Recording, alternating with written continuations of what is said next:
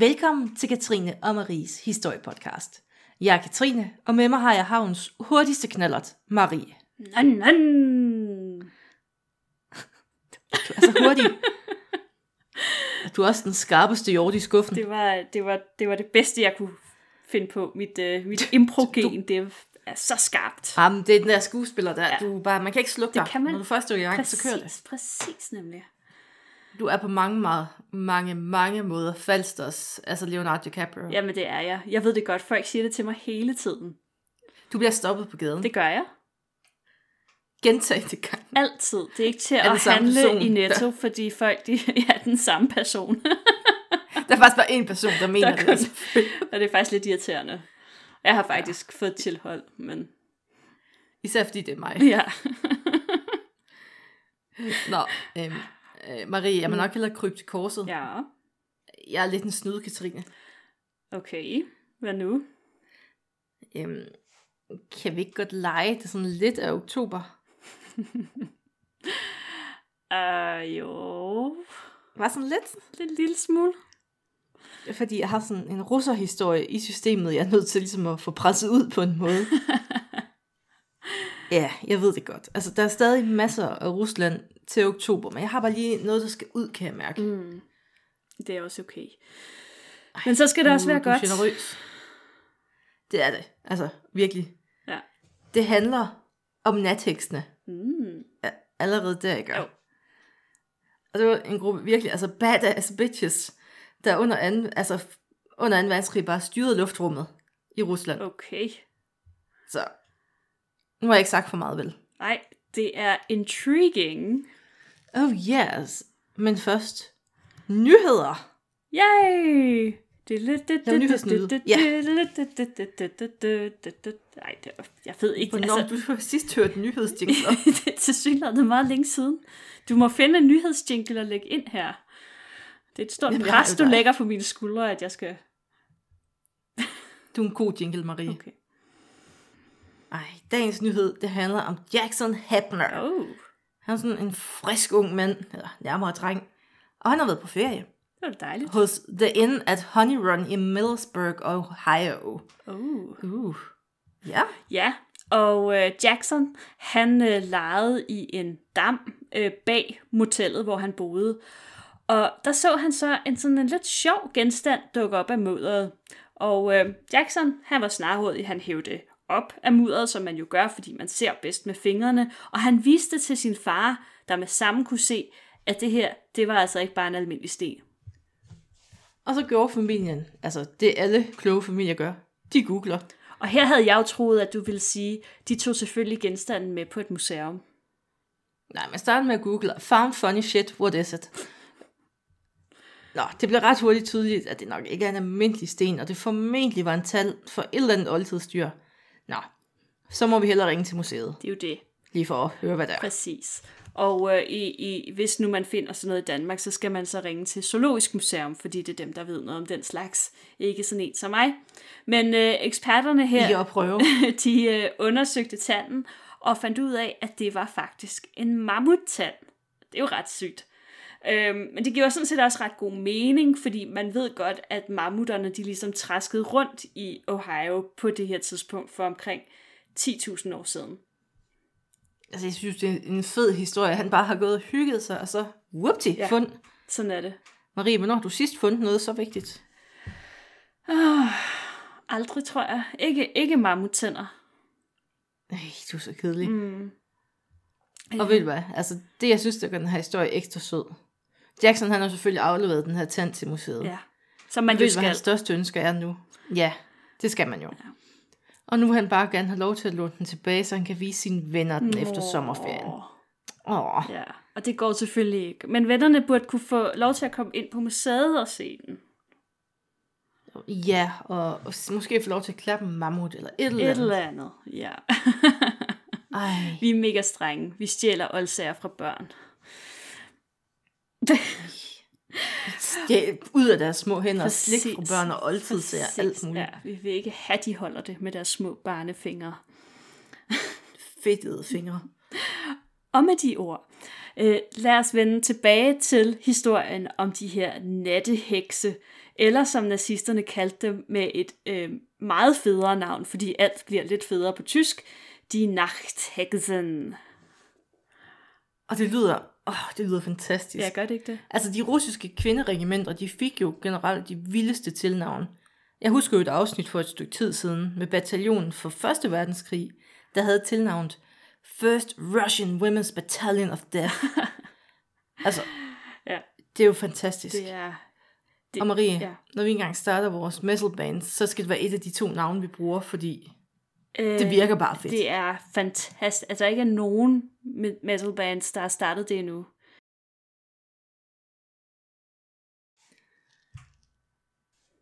Men altså, hvad for et navn kører vi med? Åh, jeg synes, det er svært at vælge. De er begge to ret gode. Ja, altså, vi kunne også sætte det sammen. Ja, men jeg tænker sådan, de Nachthexen Battalion of Death. Det, ja, altså, med det navn, så kan vi jo blive booket direkte ind på Copenhagen, uden at have lavet noget. I hørte det her først. History, heavy metal, heavy history. Heavy history. Præcis. Ej. Der er også, der er også et metalband, der har lavet en sang med The Night Witches. Så det er jo bare, altså... Nå, okay. Hvis der Ej, ikke det var, fordi der var noget måde copyright på her, så havde vi sat noget på, der Ja. spillede nu. Men øh, Ja. Ja, det går nok ikke rigtigt. Så får vi bare ballade. ja, i, og det gider det vi ikke at have. råd til. Bare fordi at Ingen man er ballade. heavy historian, så... Nå, Marie, skal, skal vi kaste os ud i det? Ja, lad os gøre det. Og som altid kan vi lige ringe med kontekstklokken. Tak skal du have. Fordi vi starter lige med konteksten. Hvordan var det overhovedet muligt for kvinder at blive en aktiv del af militæret? Altså, vi skal jo snakke om kvinder, som var i et øh, regiment af Af kvinder? de, de var af, af kvinder i hæren i Rusland, ja. Øhm, det var jo for 17 jo ikke en selvfølge for kvinder under 2. verdenskrig at komme ind i hæren. De blev jo for det meste bare sendt ud på fabrikkerne, de blev sygeplejersker, eller også så blev de simpelthen bare holdt hjemme for at passe hjemmet og gøre rent, mens mændene var ude og være soldater. Ja, lige præcis. Men i Sovjetunionen, der gjorde man jo mange ting lidt anderledes. det må man Og vi sige. har jo allerede nævnt mit hjertebarn, First Russian Women's Battalion of Death. Fordi og de var jo en aktiv kampenhed allerede under Første Verdenskrig, så der var ligesom banet vej. Ja. Og der var jo en tanke i Rusland på det her tidspunkt om en, en form for lighed. Og så var der også behov for mennesker, så mm. man kunne nok også kunne gå sådan lidt gå på kompromis med mange ting. Ja. Og det gjorde det jo muligt for kvinder at blive en aktiv del af militæret, og ikke bare sidde bag frontlinjen og duppe folk lidt på panden og sige, nå, for synd. og der var ikke mindre end 800.000 kvinder i Sovjetunionen, der deltog i 2. verdenskrig. Det er alligevel mange. det var alligevel, det var rimelig mange. Det var faktisk måske overraskende mange på en eller anden måde. Nå, men den her enhed, som vi skal snakke om, natteheksene, som vi kalder den på dansk, den blev så faktisk dannet af en kvinde, sjovt nok, der hed Marina Raskova.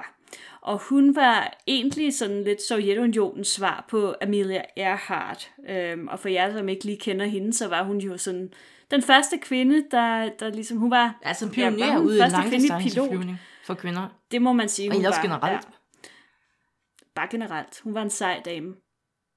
Øhm, I 1930'erne der havde Marina Raskova sat en lang række verdensrekorder inden for langdistanceflyvning. Og i 1938 der fik hun faktisk heltestatus med ordenen, der hed intet mindre end Sovjetunionens helt. Det bliver, det bliver ikke mere grandios end Jamen, det. det var bare et kæmpe ting Øhm. Bum. det må man sige.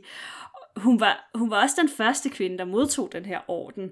Øh, og så var hun i øvrigt også den eneste til at modtage den før 2. verdenskrig. Det, det er sådan rimelig funky.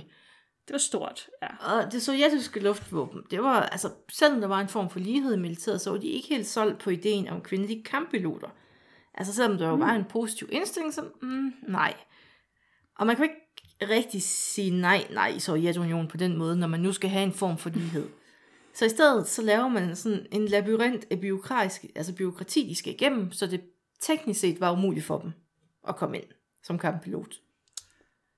Men Marina Rashkova, hun var jo, altså hun var jo en held i Sovjetunionen. Så det var jo sådan, det var lidt svært at sige nej til hende, fordi de havde sådan et lidt specielt forhold til helte og heldinder i Sovjetunionen. Og så var det jo heller ikke lige frem den værste ting, at hun var gode venner med Stalin privat. der var nok nogen i det her byråkrati, for hvem det var meget vigtigt, tror jeg. De har nok ikke rigtig turet øh, andet, tror jeg, øh, end, at, end at makke ret der. Og øh, han hjalp, altså Stalin, han hjalp faktisk også Raskova med at få oprettet en kvindelig gren af flyvevåbnet. Altså, hashtag feminisme her. Ikke noget Stalin oftest er kendt for, men... Øh... Nej, det er lidt en hemmelig side af ham, vil jeg sige. Ja. En, ikke, en ikke ofte udforsket side af Stalin. den, her, øh, den her del af luftrummet, den får tre regimenter. Og Raskova, hun når så ikke rigtig at se det sådan, folde sig ud, for hun dør i en ulykke. Nå. Men hendes projekt bliver ført videre. Og der var sådan løbende strukturelle ændringer i regimenterne. Mm, og der er faktisk kun et, der forbliver sådan eksklusivt kvindeligt under hele krigen. Og det var regiment 588. Og opgaven for det her regiment, det var jo at foretage bombetogter om natten. Det var en ret svær og temmelig farlig opgave. Under 2. verdenskrig, der krævede nattebumpninger øh, den nyeste teknologi øh, og, og navigationsevner ud over det sædvanlige, og så også ret nye fly. Fordi man skal jo også huske på, at dengang der foregik navigation jo ikke med GPS, man havde, det havde man jo ikke. Så man måtte jo bruge kort og kompas, også når det var ja, Og det, så det har ikke været og så det gør det jo bare ekstra svært, for der er ikke rigtig nogen kendetegn, du kan gå efter. Nej. Det er sådan lidt, hmm, måske ikke flyver vi mod højre, måske er vi på den rigtige vej. Altså forestil jer, hvis Maria og jeg skulle navigere et fly i mørke. Det vil, øh, det vil være en speciel oplevelse, tror jeg. Vi har prøvet at navigere i Aarhus under maraton. Det var, det var rigeligt. Oh, et traume. Lad os ikke besøge det igen. Nej. Kommer aldrig til Aarhus mere. I hørte det her først. Øh, vi snakkede om, at flyene de skulle være sådan nogenlunde nye og nogenlunde fede, og det var de mm. på ingen måde. de her fly, og Marie, nu må du jo altid gerne rette min udtalelse, men Polikarpov... Ja. Ja, lad os bare sige det. Det var sådan et fly med to sæt vinger, sådan en biplane, og det var jo mm. et knivskarpt design fra 1928. Det var jo næsten nyt. Næsten nyt, og flyene de var jo bygget af det nyeste materiale, man kunne finde, træ og stof. Ej, det var lige efter Leonardo da Vincis tegninger. Basically. Og kapaciteten, det var to bomber. Det er jo super smart, når man er et bombefly, og man kun har to, man kan smide afsted. så det betød jo også, at de var nødt til, at når de var på mission, så skulle de sådan flyve op, og så kaste bom, de to bomber, og så må de flyve tilbage og få to bomber på igen. Og så altså, fungerede det så i turnus. Det lyder mega effektivt. Øh, det her fly, det var jo også, altså, det var ikke rigtig lavet som militærfly. Det var faktisk sådan et landbrugsfly. Du ved, ligesom i gamle dage, når man ser på film, at de sådan smed øh, giftstoffer ud. Det var det, flyet var lavet til. Det var ikke et militærfly. Nej, man tænker så er det jo, jo øh, fedt, at man begynder at bruge det inden for militæret, og bare tænker, ja, det her. Men var det så meningen, at var det så, fordi det var kvinder? Øh, altså, så fik de bare sådan noget træls Jeg er svært ved at regne ud, hvorfor. Materiel. Fordi selvom flyene, det var noget gammelt lort, så var det lige præcis det gamle lort, man havde brug for, kan man sige. Fordi okay. de var ikke særlig hurtige, men de var utrolig manøvredygtige. Og så det var noget, man kunne udnytte. Og så var det, altså de var let at lande, og let, fordi de var jo designet til landbruget. Og det betød jo, at man faktisk ikke havde brug for rigtige landingsbaner. Og i starten af krigen, der var der jo et lille problem med, at tyskerne de rykkede ret hurtigt frem. Så der var en ægte bekymring om, at hvis man lettede, og så fløj lidt rundt, så kunne tyskerne nå at besætte landingsbanen, inden man kom tilbage, og ligesom kunne reloade. Så det var rigtig smart, ja. at de her fly, de virkelig, altså de kunne lande på en mark. Der var også eksempler med, at mm. deres landingsbaner, de, de forsvandt, de blev taget af tyskerne. Og så gik man ud, og så tog man nogle hegnspæle og lagde dem ud i to linjer, og så var det der, man landede nu. Så, Smart. altså, genialt. Fuldstændig. Og så den der topfart på det her fly, du kan godt forestille dig, ikke super hurtigt. og min første tanke var, at det var da ikke super smart, når tyskerne sendte fly efter en. Men, og nu kommer vi ud på noget flyteknisk noget, og jeg ved ikke helt, om jeg forklarer det rigtigt. Men forestil dig det russiske fly. Det Ja. topfart, det var lavere end de tyske kampflys stall speed. Og stall speed, det er den fart, hvor de ikke må komme ned under, for styrer det ned, så kommer der ikke nok luft over vingerne. Så det vil sige, Ah. at lige meget hvordan de her tyske, de gjorde, så fløj de altid hurtigere end de her små fly, og det gør det bare svært at ramme. Fordi så ja. Ja. er der bare kortere tid til ligesom at få sigtet og skudt. Okay. Så det var bare altså noget gammelt bras, der var rigtig godt til den her opgave. Jeg, jeg blev meget glad, da jeg læste om det. Ja, Jeg er meget det, begejstret. Det lyder faktisk også som om, at lige til at starte med, så tænker man, ej, så får de bare sådan nogle gamle fly, men måske var der faktisk en pointe i det. Jeg ved så ikke, hvordan sikkerheden har været. Hvad for en de sikkerhed? De fly, lavede træ og Ja, papir, basically. De sidder en stor papirflyver. præcis. Og de her missioner, de skulle jo altså så gennemføres om natten, fordi om dagen, så ville de jo være alt for nemme at skyde ned. Nu, nu nævnte du godt nok, at det måske var svært for fly, men Nede fra altså, jorden man kunne, kunne man jo ramme, de dem, fløj man kunne ramme dem ned fra jorden, der, ja, og langsomt. Så det var ligesom ikke så svært. Måske, måske selv jeg ville have kunne skyde, skyde sådan et fly ned der. Derudover så fløj de også sådan ret tæt på trækronerne, og så motorerne, de lavede sådan en nærmest sådan en, ja, en, en symaskine-agtig lyd. no pun intended til det Masser her øh, kvinderegiment. Øhm, men altså, den her lyd, den skræmte simpelthen livet af tyskerne. Men der var en lyd, tyskerne, de var endnu mere bange for. Fordi mm. når de her bomber, de skulle kastes, så fløj flyene højt op i luften, og så slukkede man for motoren, og så gled man ned mod målet. Og så kommer der sådan en, nærmest en visnende lyd rundt om, sådan, Wii! og så bliver bomberne kastet. Og ja, Ah. fordi at, Og- ja, det var nemlig smart gjort. Ja, ja, ja, fordi grund til, at de slukkede motoren, det var jo, at de så, altså de ville gøre det så svært som muligt for tyskerne at ramme dem. Mm. Der var jo ikke noget lys eller lyd, som de så kunne skyde Nej, der var efter. bare lige den her altså, visnende lyd, og så... Ja. Altså, det er jo noget andet, end når der er sådan en rimelig Så- monoton motorlyd. Så kan man sådan... Ja. Gæs, altså, sådan, fifle sig lidt frem til, hvor man nok skal skyde hen. Det er jo det. Men så kommer der bare noget Hmm, hurtigt op fra luften og nedad.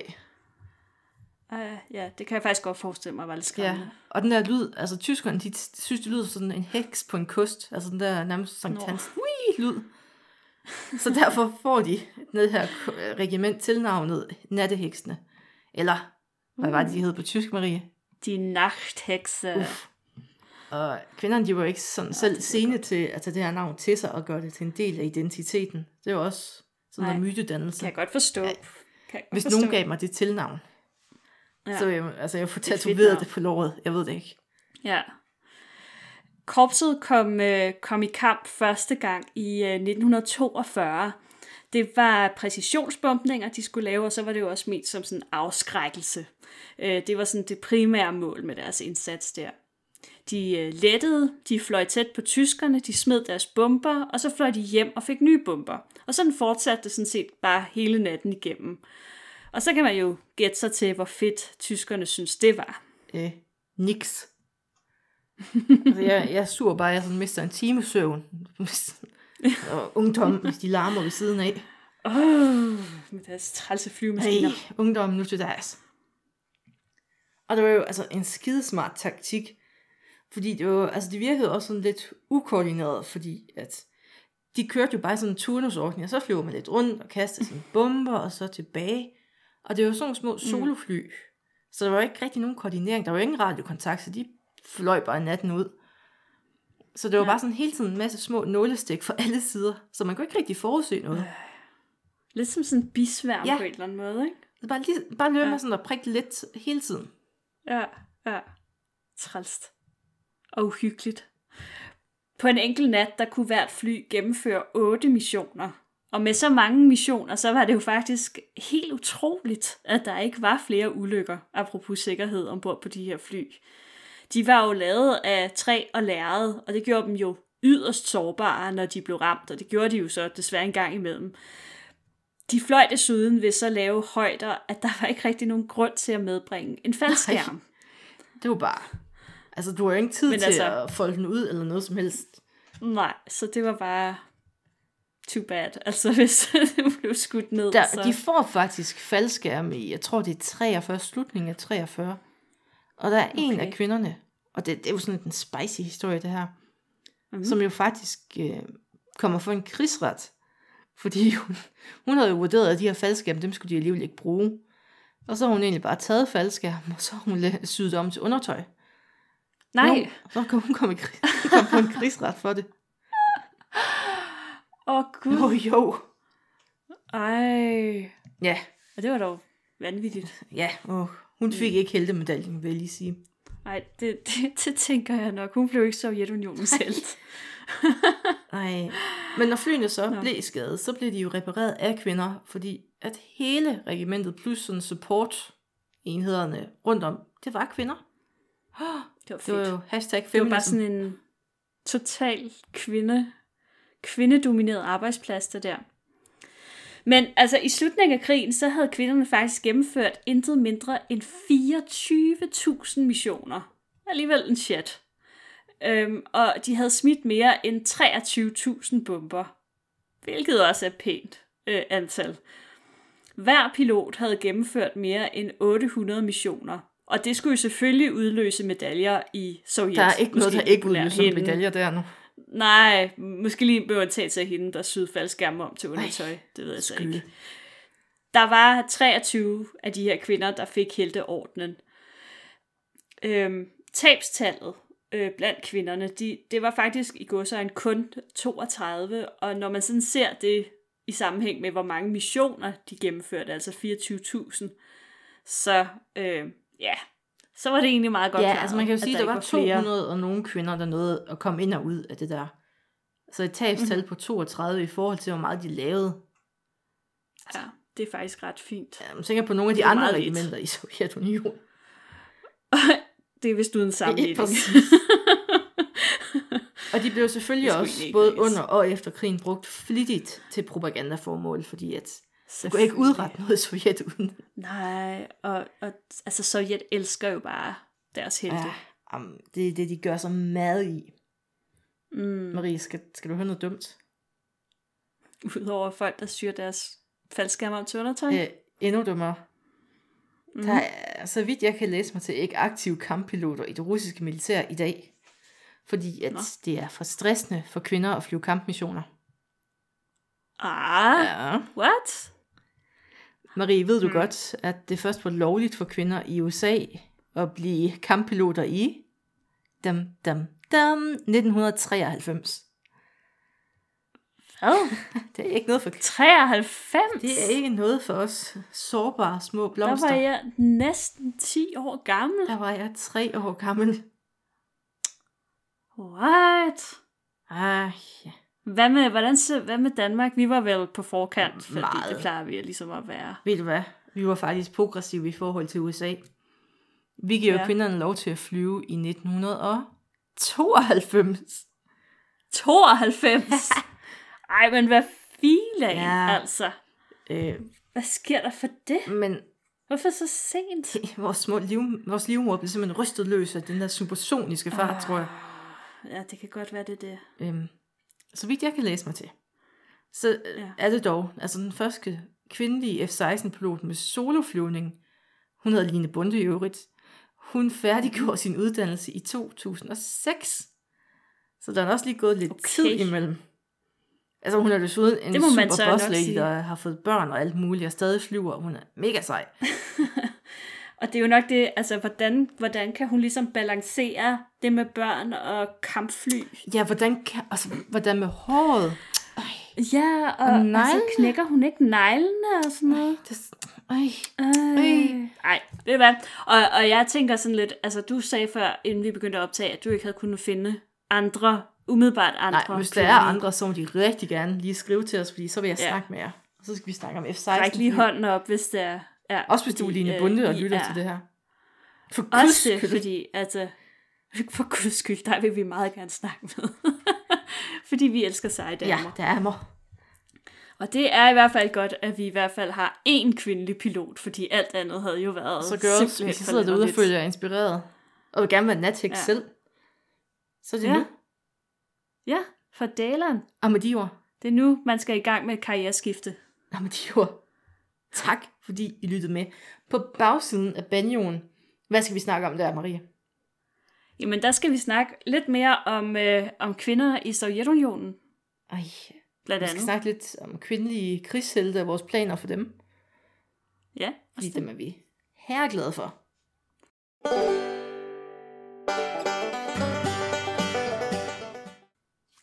Ej, det var en god banjo. Ja, det var en rigtig god banjo. Banjo øh, gør mig altid så glad. Ej. Vi kunne også omdøbe vores historiepodcast til The Nagtheksen. Historienagtheksen.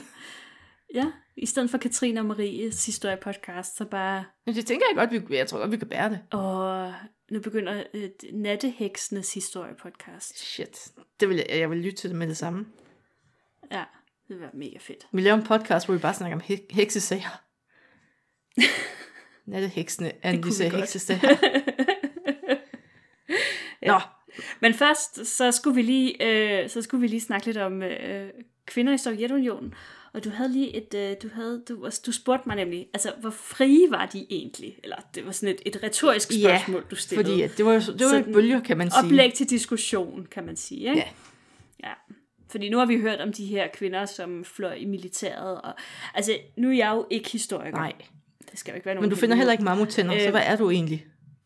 Jeg er et nul. Men øhm, hvad hedder det? Øh, Jeg har sådan en, en opfattelse af, at øh, kvinder i Sovjetunionen var ret frie. I, ja, ja Eller de er i hvert fald ret så fri man nu kan være i et, i, i et meget firkantet diktatur, så ja, de var i hvert fald Ja, ikke undertrykte på samme måde. Men er det ikke rigtigt, at altså, lige efter ref- re- reformationen, Ja, revolutionen. revolutionen Altså der blev alt jo blevet 1917, fri og lighed, og man kunne blive Ja. skilt fra sin mand, uden at han skulle sige ja. Man kunne bare træste Ja. ned og sige, nu vil jeg ikke være sammen med Vladimir mere. Han drikker for meget. Ja. og man kunne, Og altså altså, aborter var lovlige. tag dem, tag to. Ja, præcis. Altså, man havde også lige vilkår i forhold til øh, sygdom, og man fik feriepenge. Dine børn, om de var Der uægte var- eller ægte, blev behandlet ordentligt, og du blev behandlet Der var otte ugers bar- betalt barselsårlov. Og, Altså, og, det, og man skulle tro, at det blev ved, men det gjorde de jo så ikke. Fordi, at, ligesom så meget andet godt, så får Stalin jo også ødelagt det på et tidspunkt. Ja. Fordi altså, så får man ligesom, altså man var sådan gået meget progressivt til værks efter revolutionen. Og det bliver så rullet tilbage, der er ligesom nogle verdenskrig, så man mangler børn, og så er det ikke så godt, at kvinderne render rundt ikke har fået børn. Nej, og få aborter og sådan Så noget. derfor får man jo indført moderskabsmedaljen. Jeg kan ikke huske, om det er 8 eller 12 børn, man skal have født succesfuldt. Men så kom du også ind og fik den overragt af, af himself, og så blev man legnet op, okay. og så kunne man få sat det på brystet. Ja, men Så, så var man en, en hyldet fødemaskine. Ja. Og øhm, ja, og det var jo, altså derudover, så, ja, så var der jo en masse ting, der blev, altså hvor man kan sige, at lige efter revolutionen, der var det jo faktisk måske, altså der var Sovjet måske det sådan, på papiret i hvert fald, det mest moderne land Ja, i jamen helt klart. Der skal der hele minder mest om verden, det, vi altså, har altså, i dag. Lige præcis, og i hvert fald meget af det, som, som vi kæmper for i dag. Ikke? Mm. Og så gik det bare sådan ned ad bakke, og så blev det lige pludselig ekstremt konservativt igen, hvor at, at man øh, gjorde øh, abort ulovlig, homoseksualitet var ulovligt, man kunne ikke blive skilt så nemt længere. Det var fordi, der skal Kvinderne, de skulle helst ikke være på arbejde. Ja, de skulle helst bare være derhjemme og passe børn og hjem. Ja, eller, nej, de skulle jo arbejde og føde børn. Og de skulle begge Ja, ja, altså man kunne ikke bare sige, at man ikke ville arbejde. Nej. Så de skulle lige gøre begge dele på samme tid. Ja. Til gengæld så læste jeg også, at, at der var jo faktisk en slags ligestilling, når det kom til Stalins udrensning. Ja, ja, det, det Øhm, kan man, meget kan man sige om de udrensninger.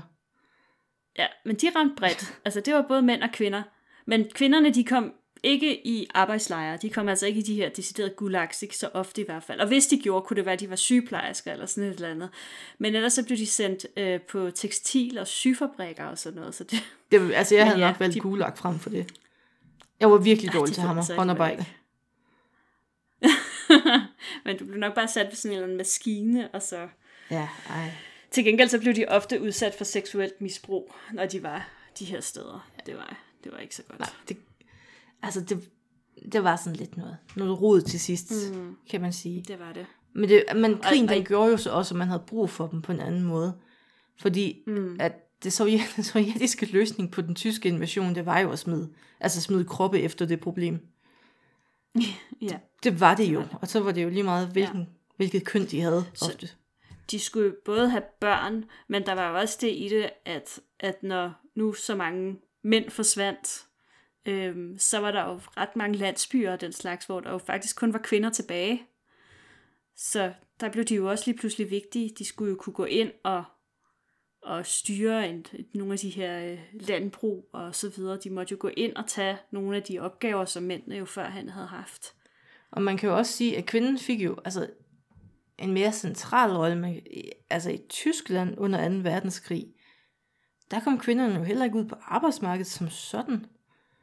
Og der er jo nogle historikere, jeg ved ikke helt, om jeg bekender mig 100% til den skole, men jo som argumenterer for, at fordi at tyskerne ikke på samme måde succesfuldt fik kvinder ned på arbejdsmarkedet, som man gjorde i USA og i England, og så tabte man altså bare noget i altså ens krigseffort, fordi at man manglede ligesom nogen til at være derhjemme til at producere de her farlige ting. Mm. Ja. Altså, Var det ikke allerede et problem jo, det var det nemlig også, fordi de Ja. sad jo derhjemme og trillede tommeltotter og fødte Ja. børn, for det var jo også det, Hitler sagde, at kvinders rolle var, det var at føde gode ariske børn, Ja. Ja. Det er så jo man det. kunne sende var afsted i. Hitlerjugend. Gud. Ja.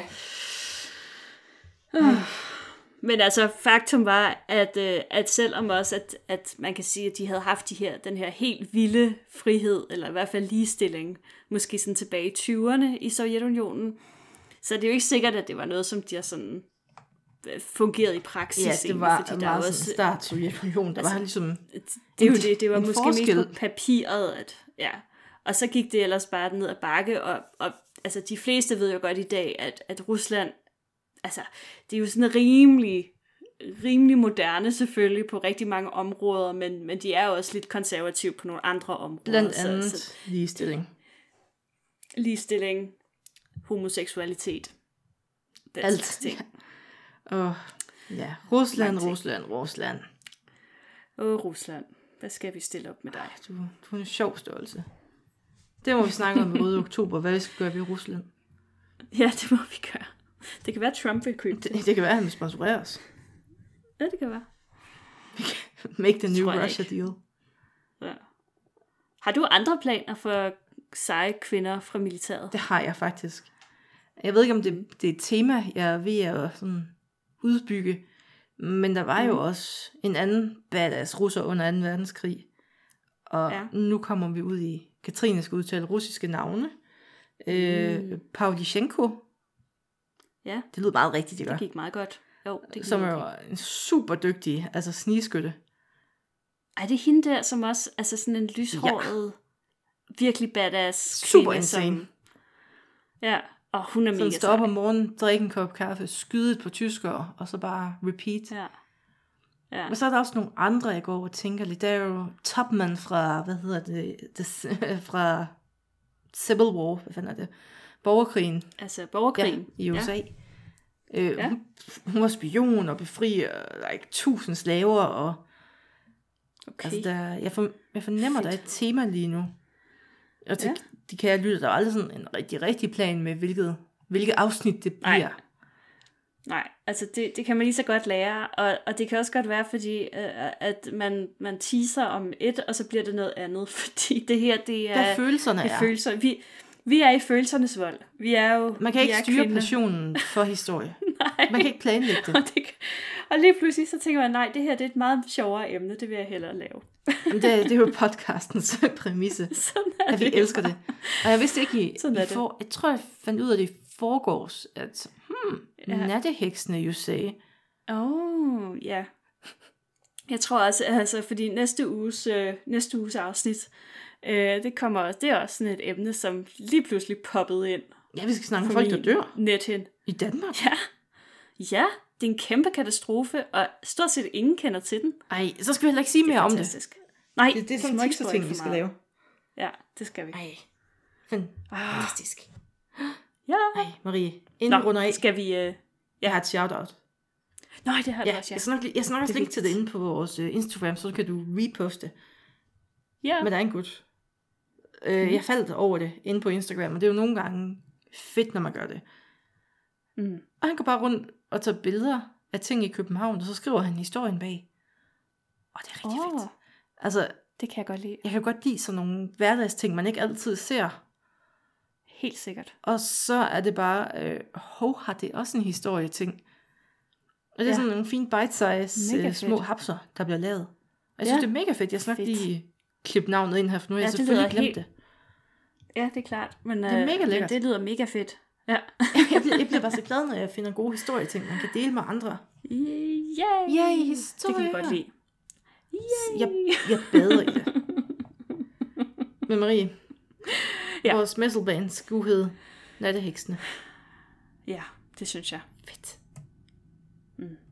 Vores første sang skal hedde Hvorfor der ikke ligestilling i Sovjetunionen var. Ja, det er, det er en skide god titel. Den er rimelig catchy, ikke? Jo. Skal vi... Øh... Ja. Tak, fordi? I lyttede med.